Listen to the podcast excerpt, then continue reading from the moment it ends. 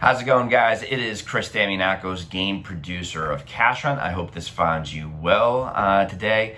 So, we're going to talk about team dynamics and team creation. Now, I know a lot about this just because I have worked as a game producer uh, with many, many, many clients in the last 20 years. And team creation or team dynamics is such an essential part of what we do. Now, the key thing is when people come to us at the beginning, it's always an inquiry to find out what we do, what our products are all about, what our games are uh, all about. And then the next question after, you know, us, you know, explaining the game is, do you as our company create the teams or do we as the client create the teams? Ultimately, it is the client that creates the teams. And some clients know exactly how to go around this, and there's many clients that don't know, and then we try to guide them. And the key essential part of team creation or team dynamics is understanding your players and your individuals. Now, a lot of people would assume, you know, on the school playground when we were kids, there's cliques and all that, and everyone wants to be with their friends and to form a team when they play a game of kickball or dodgeball or whatever that game might be. But the key thing is, even on the school playground, like when we do field trips for schools or camps right up to the corporate level, even right down to a wedding party or birthday, we try to explain to our clients how to utilize team dynamics, and that is understanding your um, your players. Now, I want to bring it down to the smallest uh, scenario. Let's take if it was a wedding party, all right, and the bride has uh, 20 people coming to her bachelorette party. And 10 of those players happen to be from high school, and the other 10 happen to be from college. Well, the ultimate thing is we don't want them to, you know, let's say your high school friends, uh, the bride's high school friends haven't seen everybody for so many years. They're so great, you know, to see each other and high fiving and hugging and loving and all that type of stuff. And the same thing with her college friends. The key thing is games are a social type of product. And ultimately, what you want to do is create friendships. I know it sounds kind of corny, but that's what you do. So, something like this, where a bride has brought two groups of different types of friends from two different parts of her life, well, you take those two and you mix them. Because in a game, primarily, in a team dynamic, they have got to socialize no matter what. Because in most cases, as a team, each member of the team is assigned a certain portion of uh, their strategy, their team building, how they're going to come, their final objective, their execution.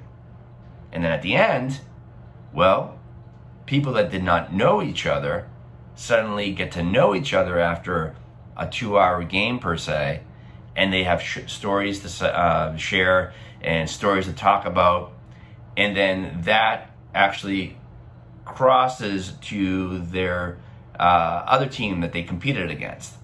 And now they share stories, and now new friendships are created, on and on and on. That is the smallest example. Now, in regards to when we do these for field trips or major corporations, it's not 20 people, it's 100 people, it's 200 people there's more forms of team creation, more forms of team dynamics, more forms of friendships, more new uh, open areas of social conversations. And that's such a really cool thing.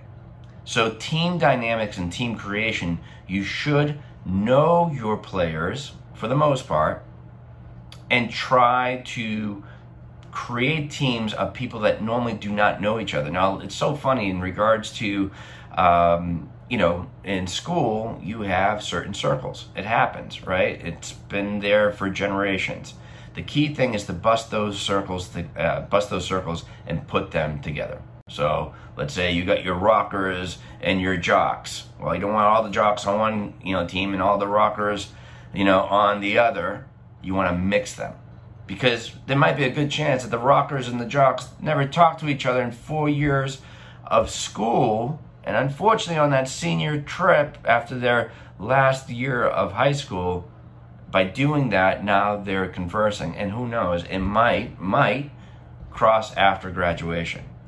There are many people's in, people in a corporate outing that I kid you not, I've heard this before many times that work on the same floor, but outside of a good morning and a good night, normally do not converse.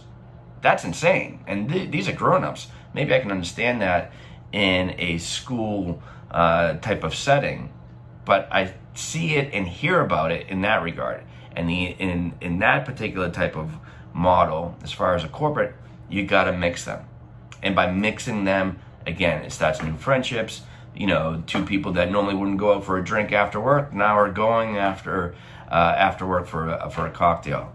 These, this is how it is. You have to study it. Now, what about? I've talked to many meeting planners that don't know the group because they're coming from different parts of the world, coming for a conference. Take the time to find out about these people. Get to know them. It might sound like a humongous task, but trust me, at the end of it, you will be totally satisfied in regards to what the final execution is. Just get to know them. And if you get if you can't get to know them personally, find out about them. By let's say if you have colleagues, you know, you're having your event in the US, however your colleagues are in, you know, some of the colleagues are in Germany, well, find out from the manager there how are these people you know, are they are they introverts? Are they extroverts? And then that way, that's how you team build before the team building exercise itself. In conclusion, let's talk about 2020. We're in a COVID 19 type of scenario. It's unfortunate. We don't see these conferences happening this year, for sure. People can't travel, or that some can, but it is a very limited capacity. So, how do people t- uh, tend to uh, be a form of a mixer or a team building event. Obviously, virtual games have become a huge thing.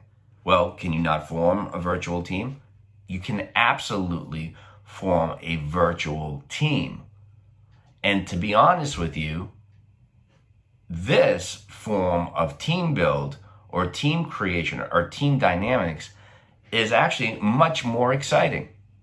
And I'll explain to you why being that a lot of people, due to social distancing, cannot be side by side, but we will soon be there. Well, they're in different types of, of different parts of the world. I want you to um, understand that. And so when you create your teams for a virtual team building game, what you're exposing from your players is also their location. So it might be a, a scenario where John doesn't know, you know, John from Ohio isn't uh, uh, familiar with Maria from Italy, but they're colleagues, they work for the same company. However, though, not only are they going to get to know each other as colleagues in a social virtual platform, but they're going to know about or be exposed to their areas. So if Maria lives in Italy and let's say she lives in Florence, and depending on the team building game that you decide to choose, well, it might be an outdoor environment. And think wisely on your team building game, especially if it's a game um, that exposes the outdoors. That's the type of team building game that you want to utilize, especially in a spring, summer, and fall outing. And then uh, make sure that it exposes the locations of these individuals because it's also an introduction not only to the individual but to their area. So, again, those are a variety of different types of ways of team building team dynamics and team creation. Is it always going to be virtual? My personal opinion, it's going to be 50 50. At pre COVID, I'd probably say not yet, but we're there. I am a big, big firm believer, as a lot of us are, that we're social beings, that we need to be in front of our uh, fellow colleagues, friends, and family members. But that time will soon come, probably around the corner a few months, maybe a year down the road. But in this time, take the time to utilize maybe a virtual game and um, and uh, form team dynamic and team creation. It's actually going to be a lot easier on a virtual world uh, for the time being until we hit the you know the physical world. So, guys, thank you so much for listening. I hope you enjoyed the video. Maybe took a couple notes. Uh, but again, I'm very, very familiar in regards to team dynamics and creation just by working with really hundreds upon hundreds of different uh, types of clients within the last 20 years and really several thousand teams uh, in my 20 years of doing these games. So uh, enjoy your game, whatever that game might be. Hit that little bell if you could for me. It'll notify you in the next video. Please subscribe, and most importantly, hopefully you like the video. So hit that like button. It tells YouTube that we're doing a decent job, and it also tells me that you're enjoying our videos. Thanks so much. Enjoy your day. Stay safe.